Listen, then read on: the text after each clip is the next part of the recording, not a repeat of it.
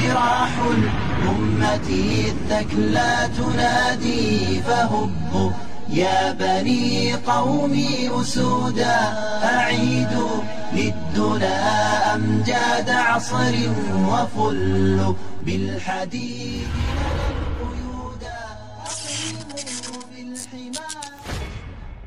Pada tahun 41 Hijriah, cucu Rasulullah Shallallahu Alaihi Wasallam Hasan bin Ali bin Abi Thalib, putra dari Ali bin Abi Thalib dan Fatimah binti Rasulullah Shallallahu Alaihi Wasallam, menyerahkan tampuk kekuasaannya kepada Muawiyah bin Abi Sufyan. Penyerahan kekuasaan ini dianggap sebagai satu-satunya jalan untuk meraih kedamaian dalam Islam dan terhentinya perselisihan dan pertempuran darah sesama kaum muslimin. Penyerahan kekuasaan inilah yang nantinya akan dikenal sejarah sebagai awal berdirinya khilafah Bani Umayyah. Bisa dikatakan khilafah Bani Umayyah adalah kekuasaan dengan luas wilayah yang sangat mengagumkan. Meskipun banyak terjadi perselisihan, tetapi para ulama di masa itu selalu bijaksana di dalam menyikapinya. Khalifah pertama Bani Umayyah adalah Muawiyah bin Abi Sufyan. Ia menjadi khalifah karena kekuasaan dari Al-Hasan diberikan kepada beliau. Ketika beliau menjabat sebagai seorang khalifah, beliau bisa dikatakan khalifah terbaik setelah Ali bin Abi Thalib. Bukan hanya piawai di dalam memimpin, tetapi beliau juga dikenal sebagai orang yang soleh dan bijaksana. Anda tidak boleh mencela Muawiyah karena sejarah yang ditulis oleh orang-orang yang berpihak kepada Syiah. Hampir buku-buku sejarah di Indonesia mencela Muawiyah dan putranya Yazid bin Muawiyah. Jika Anda menengok kepada literatur-literatur yang ditulis oleh ulama ahlus sunnah, maka hampir semua ulama ahlus sunnah memuji Muawiyah dan Yazid. Tetapi jika Anda menelisik kepada orang-orang syiah, maka di mata mereka Muawiyah dan Yazid itu adalah dua setan yang mengambil kekuasaan dari keturunan Rasulullah. Jadi silahkan dipilih ke mana Anda berpihak. Jasa Muawiyah yang paling fenomenal di dalam sejarah Islam adalah dibentuknya armada laut Islam pertama di dunia Islam. Awalnya Muawiyah telah melihat celah kelemahan pasukan Islam yang selalu kewalahan menghadapi pasukan laut dari pasukan Romawi Timur.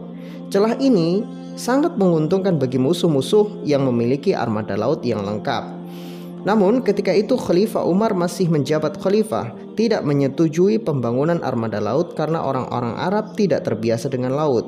Ketika masa khalifah Utsman bin Affan barulah proposal Muawiyah mendirikan armada laut mendapatkan ACC secara penuh.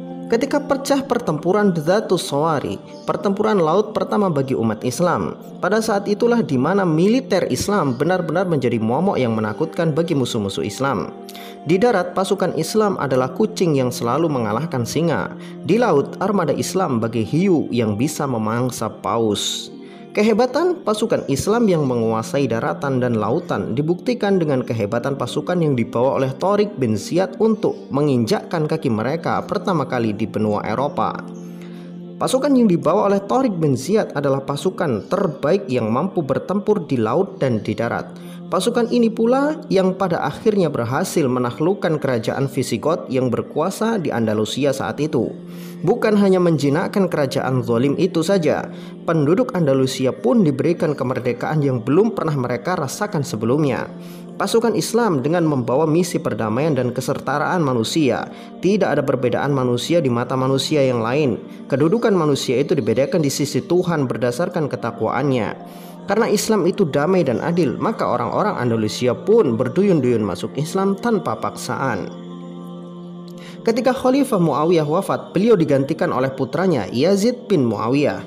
Banyak orang-orang menganggap Yazid sebagai orang jahat karena seharusnya tampu kekuasaan diberikan kepada Al-Husain bin Ali bin Abi Thalib. Tetapi jika kita melihat sejarah dengan penuh sebenarnya, hal itu tidak bermasalah dan Al-Husain pun tidak mempermasalahkan hal itu. Orang-orang yang membenci Muawiyah dan Yazid pasti akan menuduh bahwa dalam pembunuhan Al-Husain di padang Karbala adalah Yazid bin Muawiyah. Padahal tidak pernah ada fakta membuktikan hal itu. Justru orang-orang yang membunuh Al-Husain adalah orang-orang Syiah itu sendiri. Tokoh paling bertanggung jawab atas gugurnya Al-Husain dan banyak ahli bait Rasulullah di Karbala adalah Ubaidillah bin Ziyad Dialah konspirator utama pembunuhan Al-Husain dan dia bersama beberapa orang yang mengikutinya adalah orang-orang yang berpaham Syiah yang dulu mendukung Ali bin Abi Thalib di dalam perang Siffin. Makanya orang-orang Syiah ketika hari kematian Al-Husain, mereka menyiksa diri mereka dengan berbagai macam pukulan hingga berdarah-darah. Hal itu karena tradisi yang dibuat oleh Jaish atau Wabin, yaitu pasukan yang bertaubat.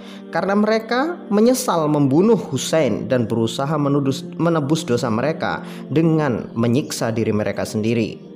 Bisa dikatakan mereka itulah orang-orang sesat yang menebus dosa mereka dengan kesesatan hum dhallu wa adallu. Namun yang mengherankan justru banyak sekali penulis-penulis sejarah yang malah menyalahkan Yazid bin Muawiyah. Pada hakikatnya mereka itu bukan ahli sejarah tetapi ahli fitnah Menuduh Yazid membunuh Husain padahal saat kejadian Yazid pun tidak ada di Karbala Pada dasarnya kekacauan sejarah itu pelakunya adalah Syiah tetapi ahlus sunnah selalu jadi kambing hitam. Seperti kisah perang Jamal dan perang Siffin, tidak lepas dari arogansi Syiah dan Khawarij, karena dua pihak itulah saat itu yang mempunyai nafsu besar untuk golongan mereka masing-masing. Bahkan saking berbahayanya Syiah ini, Khalifah Ali bin Abi Thalib pernah membakar hidup-hidup orang Syiah yang memuja Ali sebagai Tuhan. Naudzubillah, summa naudzubillah. Pada masa Yazid bin Muawiyah ini benar-benar terjadi banyak kekacauan. Selain terbunuhnya Al-Husain, penduduk Madinah tiba-tiba membatalkan bayat mereka kepada Yazid dan mengusir orang-orangnya Yazid dari Madinah. Maka Yazid pun mengultimatum penduduk Madinah untuk kembali kepada ketaatannya dan diberi waktu selama tiga hari. Jika mereka menolak, maka pasukan Yazid akan memasuki Madinah dengan pedang. Namun, sampai pada waktu yang ditentukan, penduduk Madinah tidak mengindahkan ultimatum Yazid. Maka pasukan yang diutus Yazid pun memasuki Madinah dengan pedang dan peperangan. Namun pasukan ini justru tidak mengikuti perintah Yazid dengan benar. Tujuan Yazid mengirim pasukan hanya agar penduduk Madinah tunduk dan kembali kepadanya. Tetapi pasukan ini justru membantai penduduk Madinah dan mengambil kehormatan wanita-wanita Madinah. Sehingganya Madinah benar-benar berdarah pada saat itu. Pada saat kekacauan itu terjadi, Yazid bin Muawiyah meninggal dunia dan semua orang pun menyalahkan Yazid karena ia mengirim pasukan ke Madinah. Yazid belum sempat memperbaiki kesalahannya, namun maut telah mendahuluinya. Inilah tahun-tahun di mana fitnah-fitnah bertebaran di muka bumi. Ada tiga golongan muncul di dalam menyikapinya. Golongan pertama, mereka orang-orang yang membenci dan melaknat Muawiyah dan Yazid. Kemudian golongan yang kedua, orang-orang yang tetap fanatik kepada Muawiyah dan Yazid apa pun kejadiannya. Dan golongan ketiga adalah orang-orang yang berusaha menemukan benang merah dari kekacauan itu. Mereka bersikap pertengahan, tidak fanatik juga tidak melaknat. Dan golongan ketiga inilah sikap yang harus kita ambil. Setiap manusia mempunyai kebaikan dan kesalahan, apalagi kesalahan itu bukan dilakukan oleh tangannya sendiri, Tentunya kita tidak boleh melaknat mereka.